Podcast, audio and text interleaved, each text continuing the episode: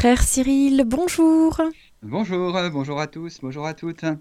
Merci d'être là avec nous euh, pour cette euh, émission sur Saint Jean de la Croix. Oui, aujourd'hui nous allons parler de quelque chose de particulier, d'inattendu. vous savez qu'on a vécu la nuit de Noël il y a pas très longtemps, Pourtant, ça nous paraît quand même bien loin maintenant, mais euh, rappelons-nous, c'était il y a trois semaines seulement. Et euh, nous allons passer de la nuit de Noël à une autre nuit, une nuit amoureuse, dans laquelle un certain nombre d'entre nous peuvent se retrouver plongés dans notre vie euh, chrétienne. Et quand on plonge dans une nuit, ça peut être déroutant. Et Saint Jean de la Croix, qui est docteur de l'Église et qui est un spécialiste pour nous aider dans notre vie spirituelle, parle de ce moment et nous aide à le traverser. Mais revenons tout d'abord à notre vie chrétienne euh, euh, habituelle. Nous sommes habités par notre foi et nous essayons de vivre conformément à notre foi, selon ce que dit l'épître de Saint Jacques, euh, quand on a la foi, et on a les œuvres qui vont avec. Montre-moi ta foi sans les œuvres, dit Saint Jacques, moi c'est par mes œuvres que je te montrerai ma foi. Donc nous posons des actes de charité, nous fréquentons les sacrements, nous allons à la messe, nous allons nous confesser, nous sommes baptisés, etc. Et comme on aime notre Seigneur, enfin je l'espère, euh, nous faisons également des petits sacrifices, parce que très simplement l'amour se nourrit de sacrifices c'est pas du dolorisme, hein, vous savez. Euh, euh, c'est comme un jeune homme, lorsqu'il aime une femme, qu'il entreprend d'aller la conquérir, d'aller la séduire. en fait, ce jeune homme, sans se rendre compte, il fait un tas de petits sacrifices pour elle. Il prend sur son argent pour se déplacer, aller la voir. Il prend sur son temps, euh, toute une journée pour être à ses côtés. Il prend même sur son sommeil, tellement il est empressé d'aller la rejoindre.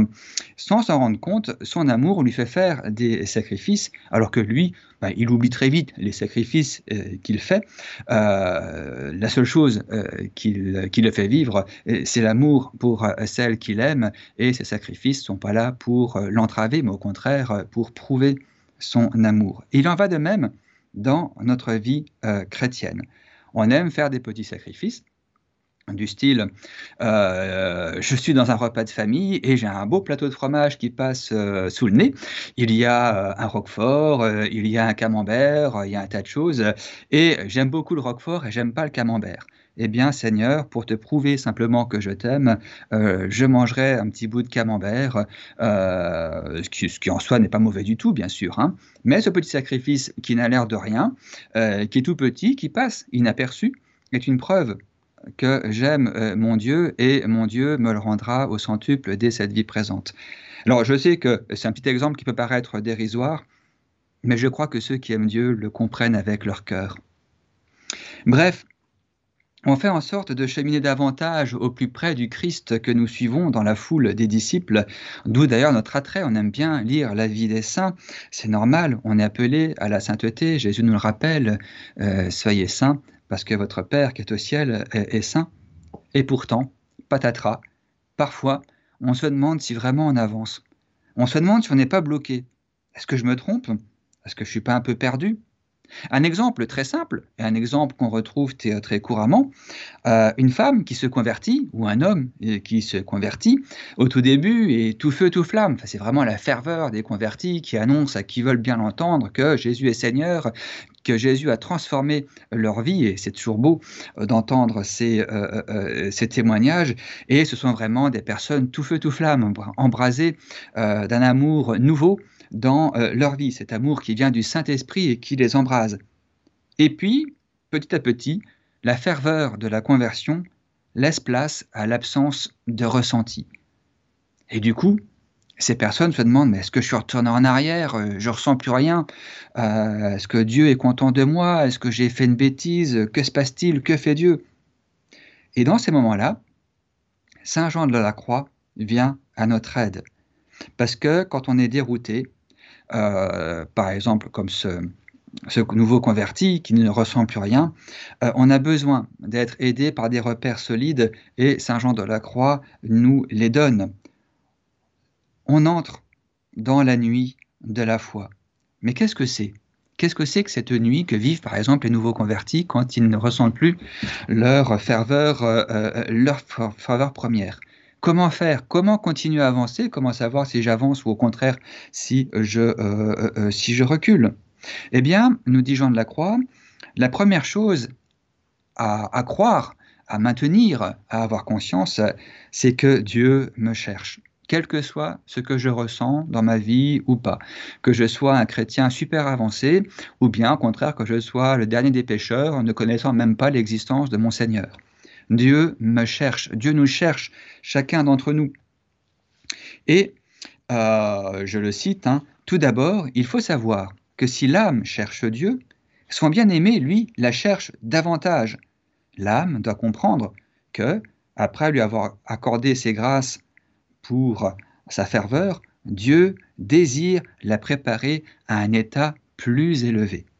Oui, si nous sommes aujourd'hui à l'antenne à écouter Radio Maria euh, chez moi, dans la voiture euh, euh, ou autre, avec mon smartphone ou, autre, si aujourd'hui j'écoute Radio Maria, si moi je suis en train de vous parler à Radio Maria, c'est parce qu'ensemble nous cherchons Dieu.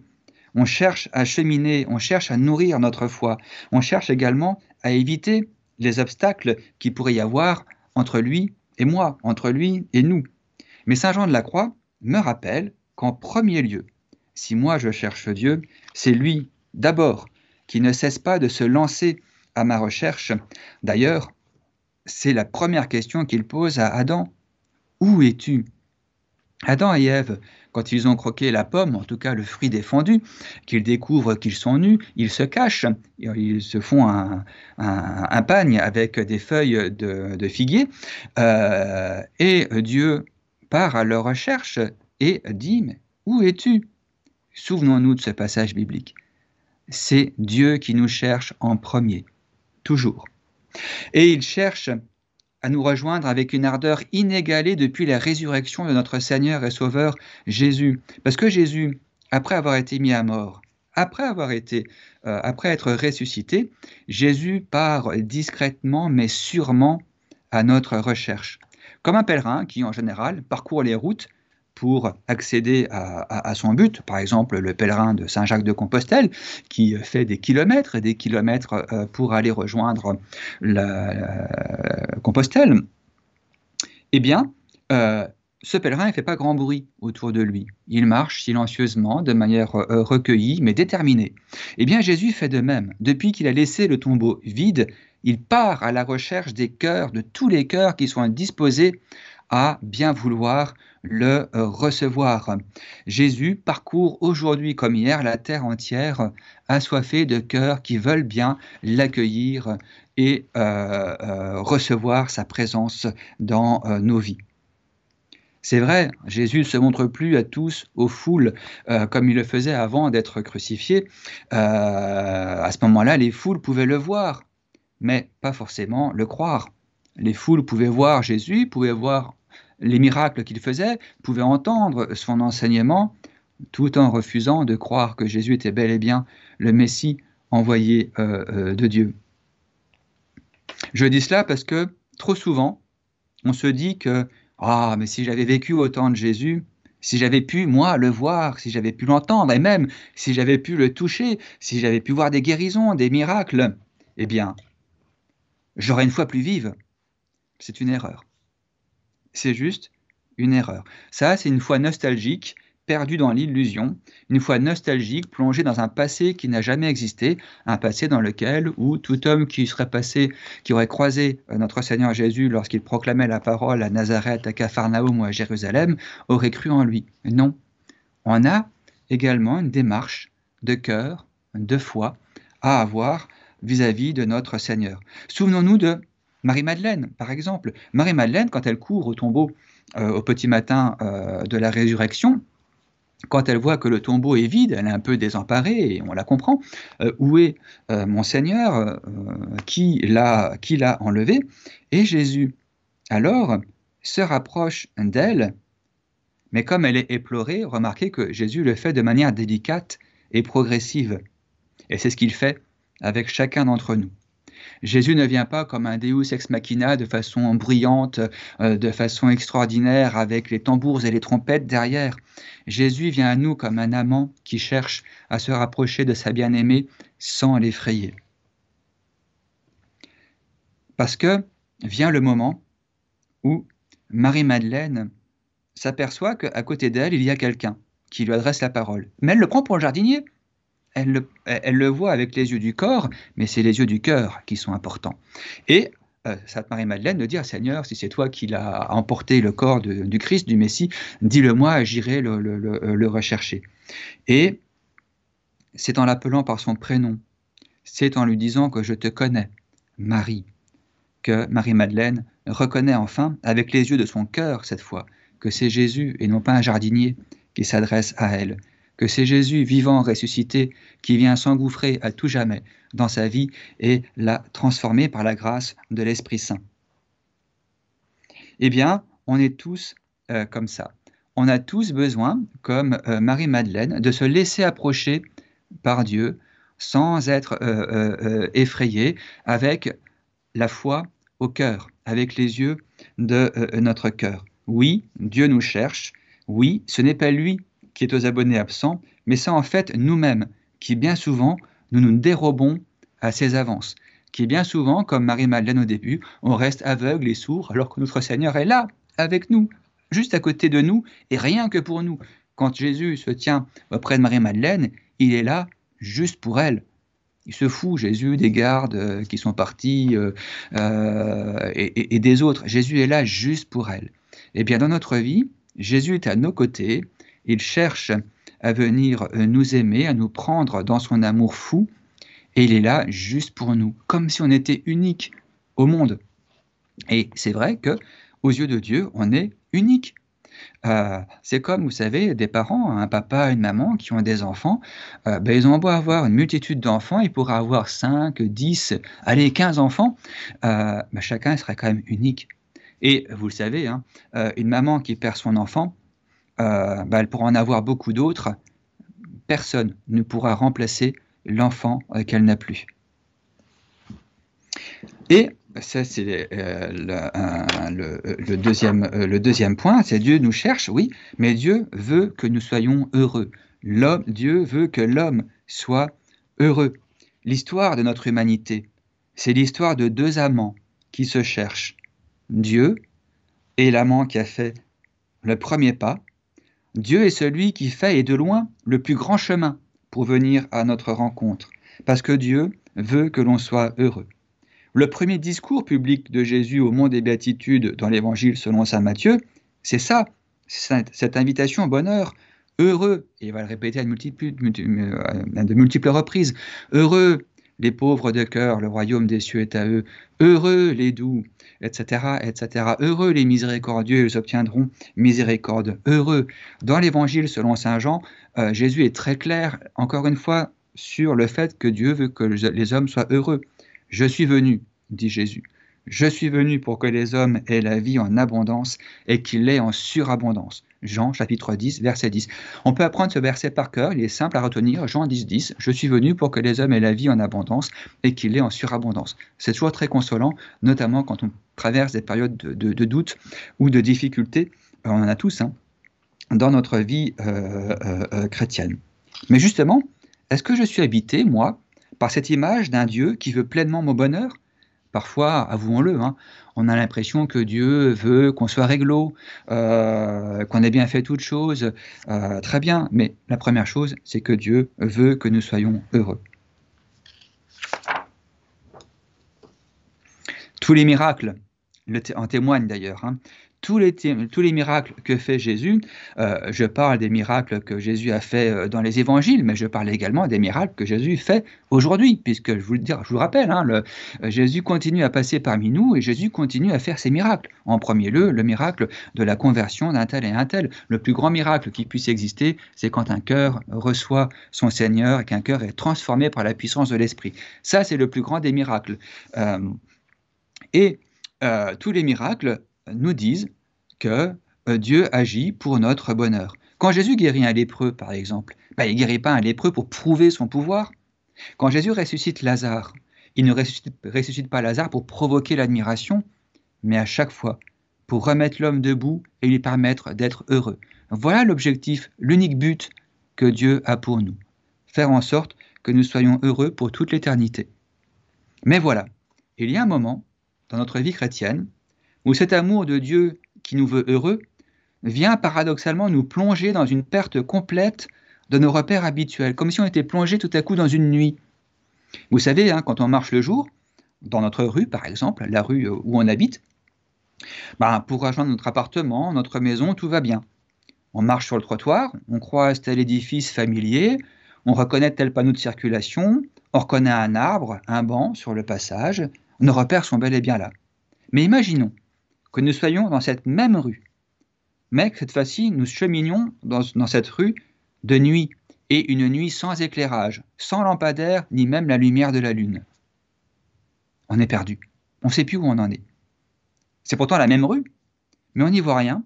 On a perdu nos repères habituels et notre vue qui nous aidait ne nous aide plus, nos oreilles qui nous aidaient ne nous aident plus non plus. Bref, ça nous plonge dans l'angoisse. Quand on a le sentiment d'être perdu, hein, on, est angoissé, c'est humain, c'est normal. Eh bien, c'est ce qui se passe quand parfois, et sans qu'on le veuille par nous-mêmes, on est perdu dans notre foi chrétienne. C'est le troisième point. Euh, on peut être plongé dans une nuit obscure, comme une nuit sans étoiles, sans lampadaire, sans lune. Qu'est-ce que ça veut dire? Eh bien, Jean de la Croix nous dit que parfois, à un moment donné notre vie chrétienne, on perd complètement nos repères, notamment trois. D'abord, je ne sens plus que Dieu m'aime. Je ne ressens plus de la ferveur en moi. Et je me dis, mince, est-ce que Dieu s'est retiré de moi? Est-ce que Dieu m'aime toujours? Est-ce que j'étais dans l'illusion jusque-là? Je ne ressens plus rien. Deuxième, deuxième élément dans cette nuit obscure dans laquelle parfois on peut se retrouver plongé, c'est justement est-ce que Dieu m'aime Puisque je ressens plus son amour, ou plutôt les effets de son amour en moi, est-ce que je ne serais pas finalement abandonné? Comme si je me retrouvais dans ma rue, mais que finalement ma maison n'existait plus. Et puis, troisième, troisième élément de cette nuit, je ne me sens plus, moi, aimer Dieu. Avant, ce qui me rassurait, c'est que ma ferveur m'indiquait que j'étais sur le bon chemin, Ma ferveur m'indiquait qu'il y avait un lien entre Dieu et moi. Ma ferveur m'indiquait que euh, je voulais vivre euh, pour le Christ, que je suivais le Christ, et le fait de le sentir en moi me rassurait, parce que ça me disait, oui, oui, moi je me sens aimer Dieu, et si je me sens aimer Dieu, c'est parce que Dieu, lui, m'aime. Cette expérience hein, de se retrouver euh, sans, sans, repère dans cette nuit, de nombreux chrétiens la font à un moment donné ou à un autre. Et c'est pour ça que Saint Jean de la Croix euh, en parle. Bien souvent, on a pendant des années une vie chrétienne euh, bien réglée, comme je le disais en entrée euh, tout à l'heure, hein, on fréquente les sacrements, on, fait l'aumône, on fait des maraudes, on est bénévole au secours catholique, on s'investit dans l'équipe d'animation paroissiale, on fait partie de la chorale ou, ou autre. Et puis, à un moment donné, pouf, je n'ai plus aucun goût à cela. Je ressens plus que je ressentais avant. Mais alors comment réagir? La plupart du temps, on fait ce qu'il ne faut pas faire. La plupart du temps, en nous disant de la Croix, notre premier réflexe, et bon nombre malheureusement d'accompagnateurs spirituels euh, ont ce réflexe-là également quand ils cherchent à aider du mieux qu'ils le peuvent les personnes qui viennent, qui, viennent à eux. Euh, la plupart du temps, eh bien, on va en faire plus. On va multiplier les dévotions, multiplier les neuvaines, euh, multiplier les petits sacrifices. On va aller plus à la messe que, euh, euh, d'habitude. Et finalement, on va s'épuiser davantage.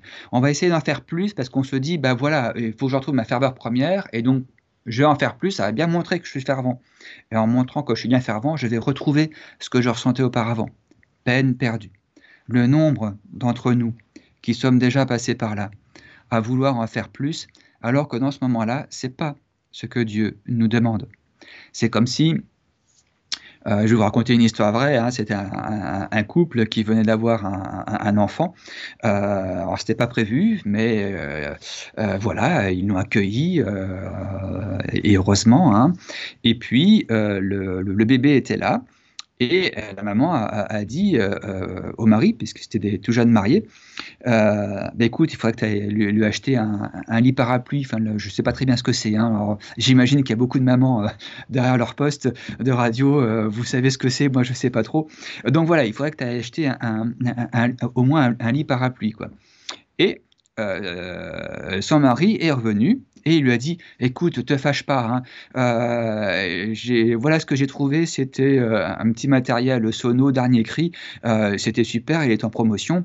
Et évidemment, la maman est partie dans une colère noire parce que, d'accord, c'était très bien son matériel sono, mais c'était pas ce qui était demandé. Ce qui était demandé, c'était prendre soin du bébé et lui installer un lit parapluie. Eh bien, quand on se retrouve en perdant euh, notre ferveur première à se demander si on est toujours bien dans le droit chemin ou pas, c'est notre réflexe premier de vouloir en faire davantage, mais c'est comme, comme aller acheter une sono, là où il faut acheter un lit pour le, petit bébé, c'est, n'est pas là où Dieu nous attend. Alors, Jean de la Croix nous donne de précieux euh, conseils. Le premier, je le cite, hein, il ne reste plus rien d'autre à quoi s'accrocher que la foi. La foi nous place sous les yeux de Jésus, pauvre, abaissé, crucifié, abandonné en croix même par le Père des cieux.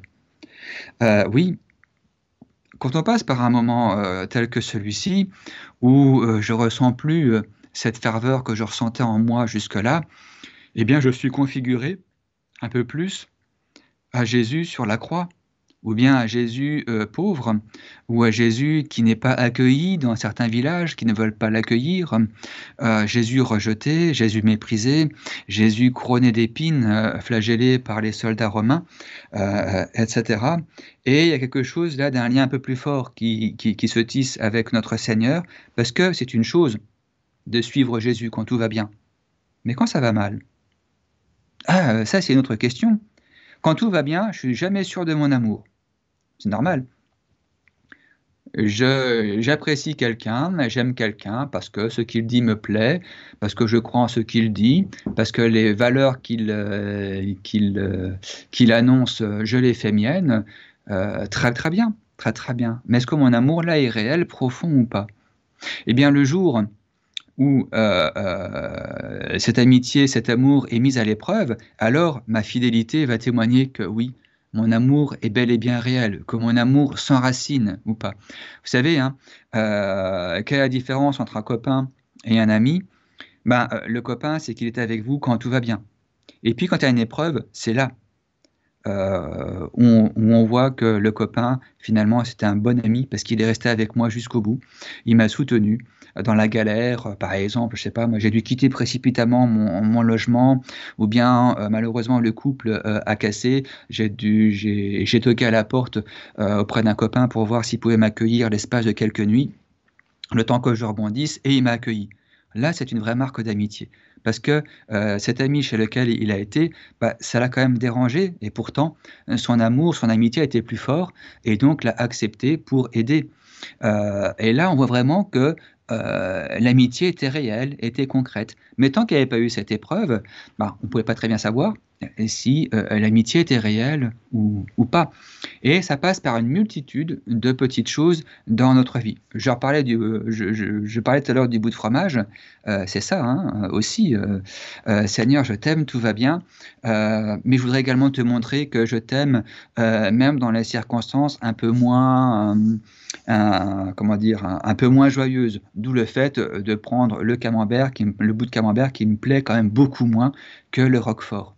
Mais pour toi, c'est pas un problème et je le fais. Euh, un autre exemple, euh, un très bel exemple d'ailleurs que j'ai appris là il y a quelques temps, c'était un couple euh, et le couple en pleine journée avait été soudainement invité à une soirée festive. Et puis ils se sont dit bah ok on, va y aller. Alors elle, elle fait vite une, une, lessive pour avoir les bons vêtements pour la, pour la soirée. Et puis elle l'éteint, elle, elle l'étend sur son étendage sur le petit balcon. Le temps que ça sèche pour qu'il puisse mettre les affaires et, y aller. Et alors, qu'est-ce qu'il a fait, lui? Eh bien, il s'est rendu compte que le soleil avait tourné, que l'ombre s'était déplacée et que euh, les vêtements de son épouse s'étaient retrouvés à l'ombre. et que lui, le pantalon qu'il voulait mettre, s'était retrouvé euh, du coup au soleil. Eh bien, pensant ne pas être vu par son épouse, mais son épouse l'a vu quand même, pensant ne pas être vu par son épouse, il a été discrètement sur le balcon, il a pris euh, les vêtements de son épouse et il les a placés au soleil. Et euh, son pantalon à lui, qui a dû laisser la place, il l'a mis à l'ombre. C'est trois fois rien. Et lui ne pensait pas être vu de son épouse. Mais là, son épouse a pu vérifier qu'elle avait quand même épousé quelqu'un, franchement, de formidable. Euh, et c'est vrai, c'est très très vrai. Euh, vous voyez, ça passe par des petites choses, mais c'est les petites choses qui prouvent notre amour, surtout euh, quand ça cause un petit désagrément ou quand ça passe par un petit, un petit sacrifice.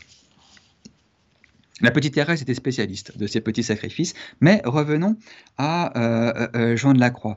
Donc, quand je suis inquiet parce que j'ai plus de ferveur en moi, en tout cas que je la ressens plus, que mes yeux se posent sur euh, Jésus, que mes yeux euh, fassent l'acte de foi, que du coup je suis plus proche de Jésus qui, pendant sa passion, n'a rien ressenti. Hein. Euh, ses amis l'ont tous abandonné, les apôtres sont tous enfuis, il y en aura quand même un qui reviendra au pied de la croix.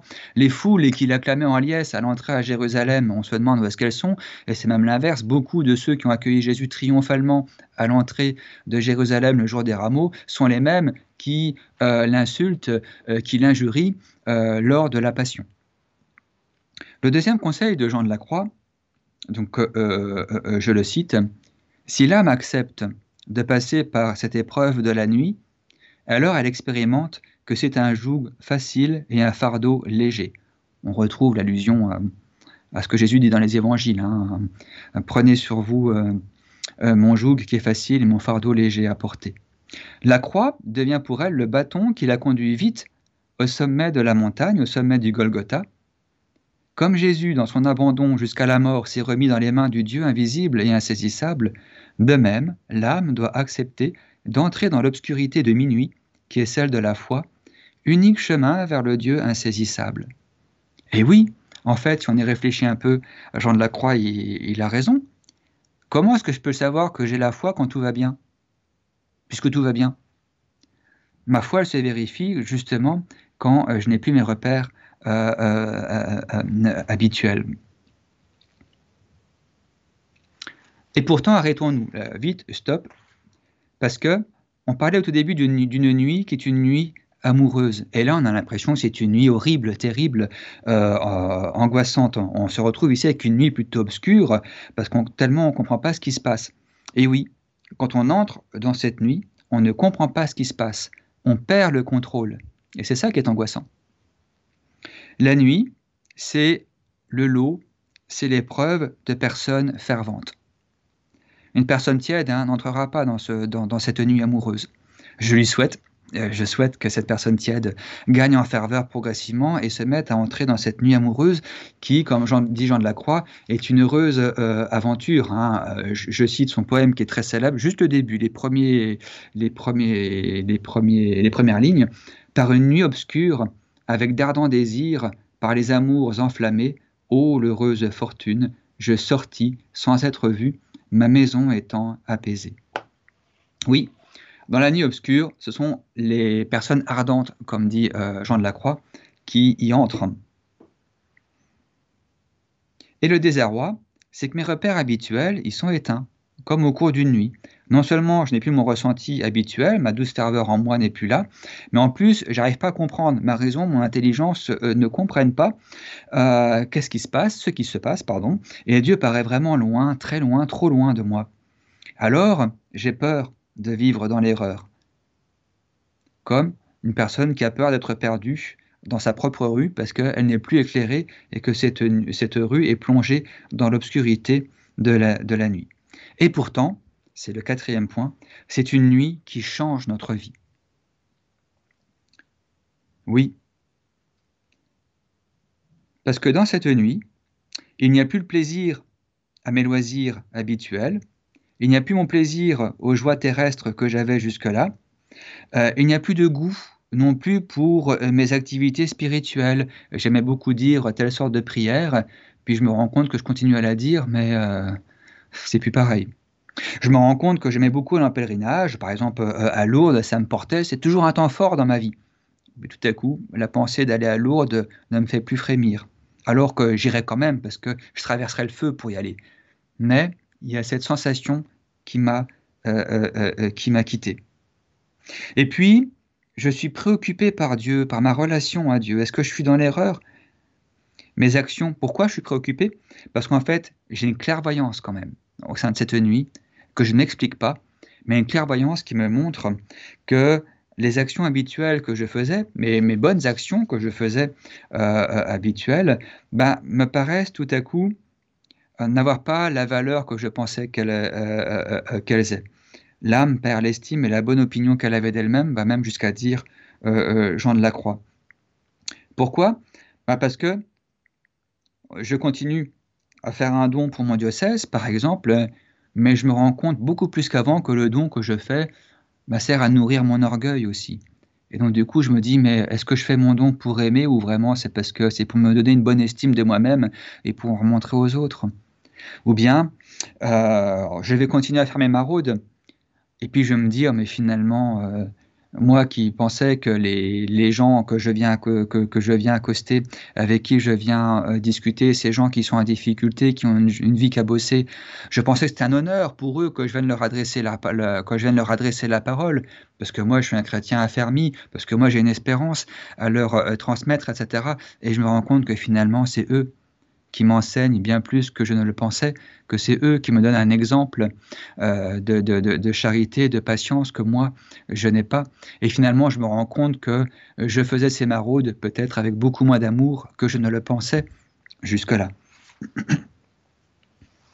Je suis toujours investi au sein de l'équipe d'animation paroissiale ou au sein de telle ou telle association charitable, mais finalement, est-ce que vraiment tout ça, ça va dans le sens de l'amour du prochain? Est-ce que vraiment l'amour m'habite ou pas?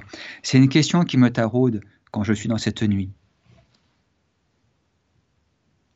Et puis je suis un petit peu comme hébété, un peu comme engourdi, un peu comme, je ne vais pas dire tétanisé, mais oui, euh, hébété, c'est un, un, bon mot.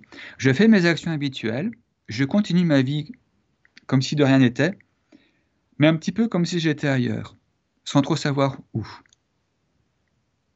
Et pourtant, c'est le cinquième point, je découvre que cette nuit dans laquelle je suis plongé est une nuit amoureuse, la nuit amoureuse de l'âme, et que vraiment, comme dit euh, Jean de la Croix, c'est une heureuse fortune que d'être plongé dans cette nuit qui au début m'angoisse, m'angoisse de plus en plus, avant que je ne découvre que c'est la nuit de l'amour, mais un amour beaucoup plus réel, profond, solide, stable, en un mot éternel, comme dit la petite Thérèse, un amour éternel qui est en train de me saisir.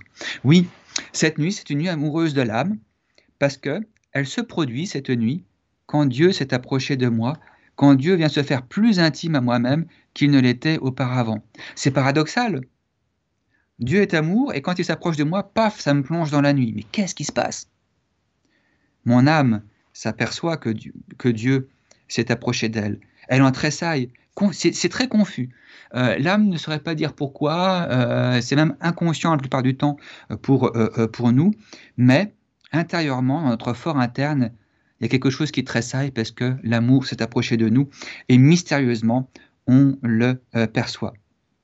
Et oui, on ne peut pas connaître Dieu sans se mettre à l'aimer. On ne peut pas laisser Dieu s'approcher de nous. L'âme ne peut pas s'apercevoir que Dieu s'approche d'elle sans se mettre à l'aimer davantage encore. C'est pas possible.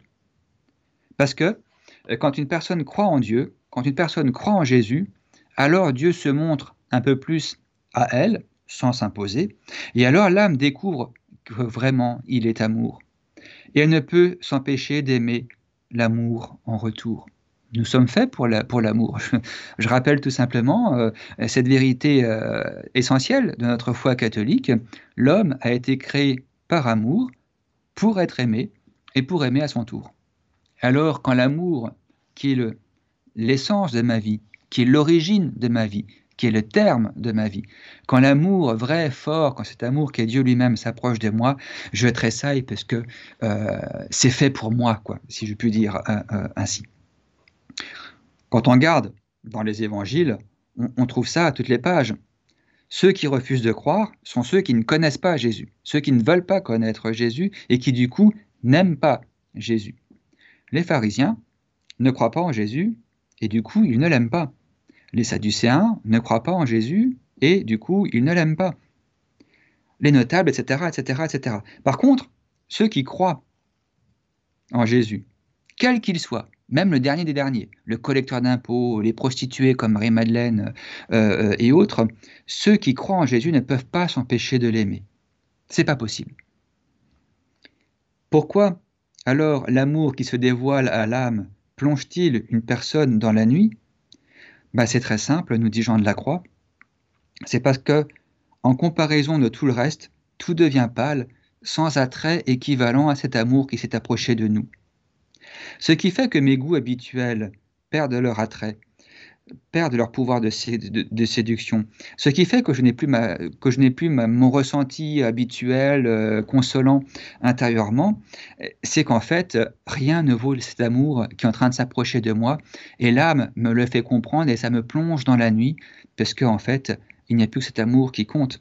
Alors, comme c'est un peu obscur, pardonnez-moi l'expression, prenons une image. On va prendre l'image d'un aimant.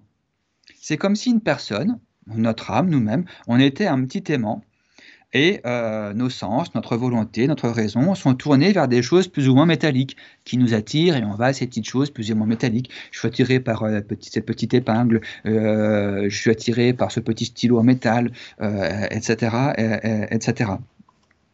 Et puis tout à coup, un grand aimant avec un grand A, et permettez-moi le, le, le, double sens du mot aimant, hein, l'aimant métallique et puis l'aimant, euh, celui qui nous aime, Dieu lui-même, tout à coup ce grand aimant s'approche de moi sans être vu.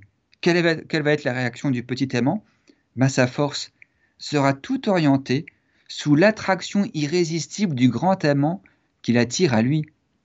Alors en comparaison, les petits objets métalliques sont délaissés tellement cette force d'attraction du grand aimant est grande, sans qu'il y ait encore union tout à fait euh, entre les deux aimants. Imaginons dès lors la souffrance de ce petit aimant, qui dans un premier temps ne peut être que dérouté, qui ne peut être que angoissé. D'un côté, il quitte ses objets métalliques habituels, et de l'autre, il se, il se sent attiré, mais il ne sait pas très bien ce qu'il va trouver. Il ne sait même pas d'ailleurs s'il va trouver tout court. Et plus le grand aimant s'approche, plus l'impétuosité du petit aimant à se retrouver uni à lui augmente. Et c'est bien ce qui se passe pour une personne qui traverse cette nuit de la foi. Si on prend des exemples en gros plan, vous pouvez relire la vie de la petite Thérèse ou de Mère Teresa de Calcutta avec cet angle euh, de vue de Saint Jean de la Croix qui explique parfaitement l'angoisse euh, qui était celle de Thérèse et de Mère Teresa. En tout cas, si je reviens à ce petit aimant, fini les petits objets métalliques du ressenti intérieur, fini les petits objets métalliques de la satisfaction personnelle et pour tout le dire un petit peu trop tourné vers notre euh, amour propre, fini les grandes considérations intellectuelles, place au grand amour, celui des âmes, celui qui est celui des âmes qui commence à devenir sainte. Dans la nuit, il y a donc cette force d'attraction aimante qui est là, ce qui explique cette angoisse de la personne qui a perdu ses repères habituels. Cette angoisse, c'est pas celle du stress, c'est l'angoisse de l'amour. C'est l'angoisse d'une jeune femme qui entend sonner à la porte. Elle va ouvrir et incroyable, un bel amant est là, qui l'aime, qui veut la prendre avec elle et s'unir à elle dans une vie infiniment heureuse. C'est l'image de Dieu qui vient chercher l'âme. Mais c'est la panique. Parce que la jeune femme, l'âme, n'est pas prête. Elle n'a pas encore fait sa toilette. Alors vite, elle referme la porte alors que son amant est toujours là elle va prendre sa douche avant de choisir sa plus belle robe, mais mettez-vous à sa place. Le temps qu'elle prenne sa douche et qu'elle s'habille en ayant choisi sa plus belle robe, elle est angoissée. Elle se dit mais quand est-ce que je vais être enfin prête? Quand est-ce que je vais être que, je vais enfin avoir fini de me laver de m'habiller? Quand vais-je enfin être prise dans ses bras qui se tendent vers moi? Voilà l'appréhension de cette jeune femme. C'est l'amour qui bouscule sa vie, rendant tout le reste sans grande saveur. Dans les évangiles, nous en trouvons une illustration discrète mais frappante lors de la crucifixion. Pour Jean de la Croix, le mystère central de la foi chrétienne, évidemment, c'est la croix. C'est là où le Seigneur a réalisé les fiançailles avec l'humanité, avec nous. Et il a dit de manière poétique dans son poème euh, du cantique spirituel Ce fut sous le pommier que tu devins ma fiancée, alors je te donnai ma, main, et tu fus réparé au lieu même où ta mère avait été violée. Euh, ce que Jean de la Croix explique dans ses explications, c'est que ce fut sous le pommier, c'est-à-dire sous la croix. Un pommier, c'est un arbre, c'est du bois. La croix, c'est du bois. Et euh, Jean de la Croix nous dit que la croix, c'est comme un arbre, euh, le pommier, où notre mère, la nature humaine, notre mère, c'est la nature humaine, a été violée. Oui, quand le serpent a trompé Adam et, Ève, pour Jean de la Croix, c'est semblable à un viol de notre nature humaine. Et ce qui est très intéressant, c'est que ça nous fait comprendre pourquoi Dieu ne nous juge pas, même si on aurait sur la conscience tous les péchés du monde. Dieu ne nous juge pas de la même manière qu'on ne juge pas une femme qui a été violemment abusée. Ce serait une monstruosité. Pour Dieu, quand il nous voit, quand il nous voit empêtrés dans nos péchés, il ne nous juge pas. Il sait que notre nature a été violentée et sous le pommier de la croix, c'est là qu'il fait de nous ses euh, fiancés, c'est là où il nous donne la main, la main de son Esprit Saint, et c'est là où il nous répare du péché qui a tant meurtri notre, euh, euh, notre vie.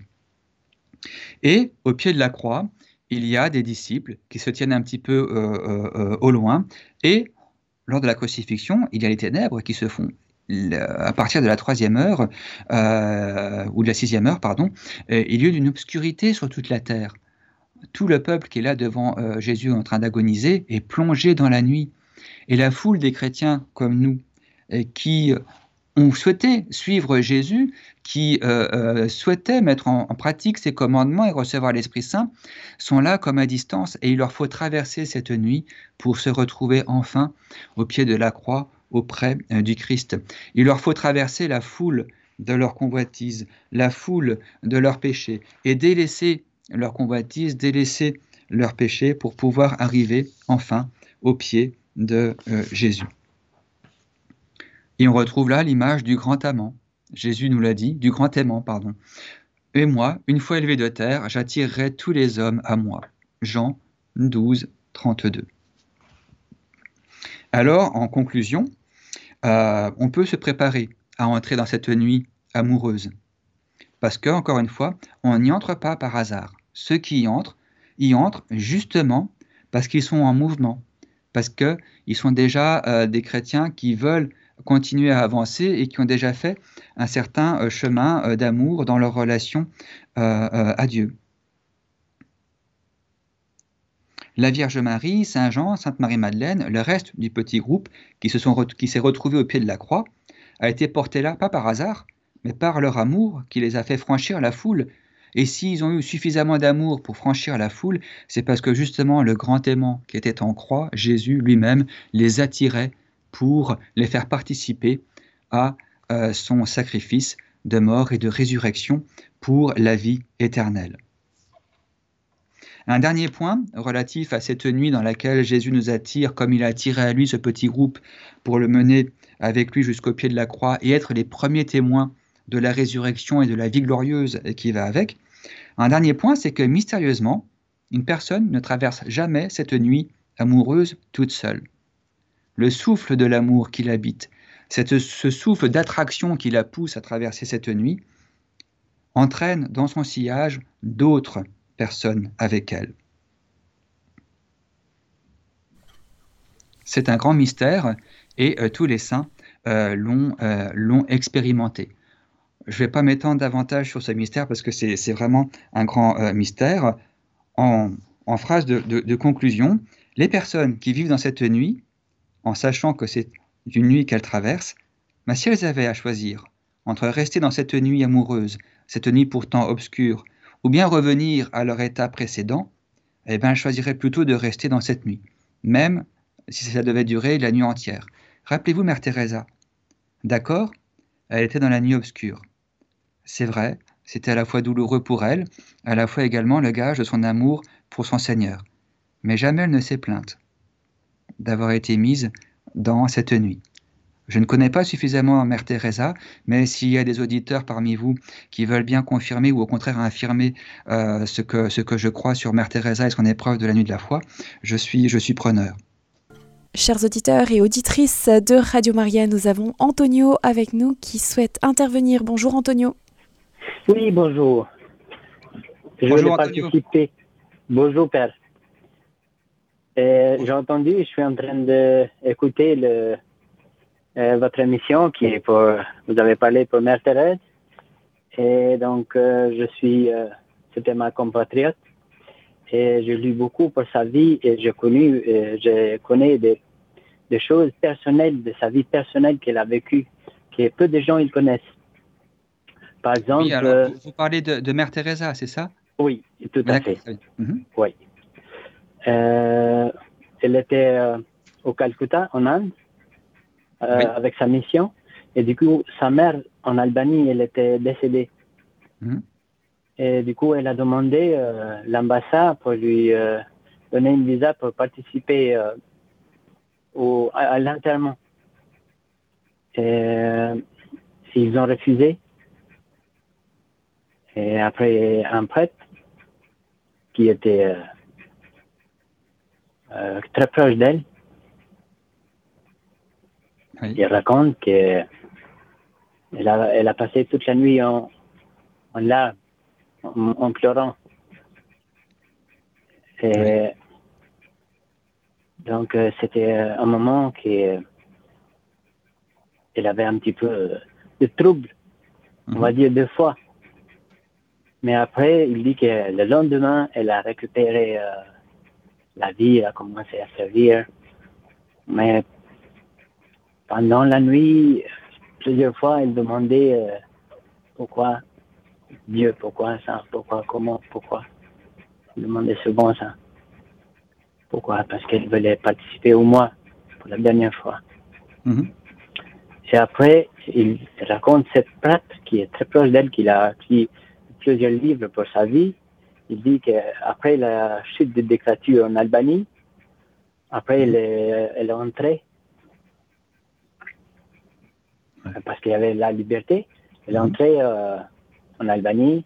Et la première chose qu'elle a fait, elle a visité le tombeau de sa mère. Après, euh, la femme du dictateur qui était décédée de l'Albanie, elle a mhm. appelé, parce que c'était, en fait, c'était elle qui a refusé le, visa. Elle a appelé pour une convocation avec Mère Teresa elle ne savait pas, mais Teresa, elle pensait que c'était juste euh, pour s'excuser ou pour demander pardon, quelque chose. Mais en fait, c'était une besoin qu'il avait. Elle a dit que dans le tombeau de son mari, il y avait la garde, hein, parce que c'était un dictateur. Il y avait la garde qui gardait le tombeau de lui. Mhm. Ils entendent le bruit la nuit. ils ont peur et ça fait plusieurs euh, euh, gardes qui, qui je change parce qu'ils refusent de travailler, ils ont très peur. Après, elle dit, au contraire de toutes ces souffrances, Teresa, elle a accepté, elle a pris de l'eau bénie, elle a euh, béni le tombeau, et après, à, partir de ce jour-là, on n'a jamais entendu de bruit, quoi que ce soit. C'est calmé, tout est calmé. Voilà, c'est ça le, témoignage que je Dans, le témoignage que vous donnez, ce qui est, ce qui est beau à entendre, c'est le, enfin, ça souligne le fait que la nuit nous appelle à la fidélité, parce que la nuit, ça dure. Hein, euh, bah, une nuit naturelle, c'est quelques heures, hein, c'est comme 8 heures, un peu plus, un peu moins en fonction des saisons. Et euh, quand on est plongé euh, dans une perte de repère, c'est pareil, hein, ça, ça dure un certain temps, le temps que Dieu veut, le temps de la préparation de l'âme, et une fidélité, ben, ça se ça se perçoit euh, au long cours. C'est comme dans un couple. Hein, euh, on ne peut pas dire si on est fidèle alors qu'on est en couple depuis trois jours. c'est On, peut dire qu'on est fidèle au bout de 20 ans, par exemple, euh, ou même avant, bien sûr. Hein. mais voilà, le, facteur temps est très important. On, est comme des plantes, on, on grandit. et c'est pas en nous tirant dessus qu'on va fleurir plus vite. Et et enfin, le, dernier point également, ça, montre que euh, si on aime lire la vie des grands saints, comme je le disais tout à l'heure, il ne faut pas non plus trop se comparer à eux parce qu'on est comme des fleurs. Nous dit la petite Thérèse, et parmi nous, il y en a qui fleurissent tout de suite, comme les petites violettes par exemple, elles ont à peine germé de terre qu'au bout de quelques centimètres, euh, elles fleurissent déjà. Et puis il y en a d'autres, comme euh, des roses ou encore des lys, euh, qui, qui doivent grandir beaucoup plus longtemps et, pour pouvoir enfin fleurir, mais elles fleurissent également. Donc là aussi, dans nos parcours respectifs, ayons ça en tête. Chaque, chaque personne est une histoire sacrée, unique, et il est beau qu'il en soit ainsi. Merci Antonio. Merci Antonio. Oui, c'est moi qui merci. Au, revoir. Alors, euh, Père, nous arrivons au terme de notre émission. Merci beaucoup, en tout cas, pour cette très belle émission qui va certainement éclairer la nuit de, beaucoup. Merci à vous aussi, merci beaucoup. Nous restons en union de prière. À très bientôt. Bien sûr, en union de prière. Au revoir. Au revoir. Chers auditeurs et auditrices de Radio Maria, nous étions dans l'émission sur Saint Jean de la Croix. Aujourd'hui, avec le frère Cyril, nous parlions aujourd'hui de la nuit de la foi. Et si vous souhaitez réécouter cette émission, n'hésitez pas à le faire sur notre site en podcast sur le www.radiomaria.fr.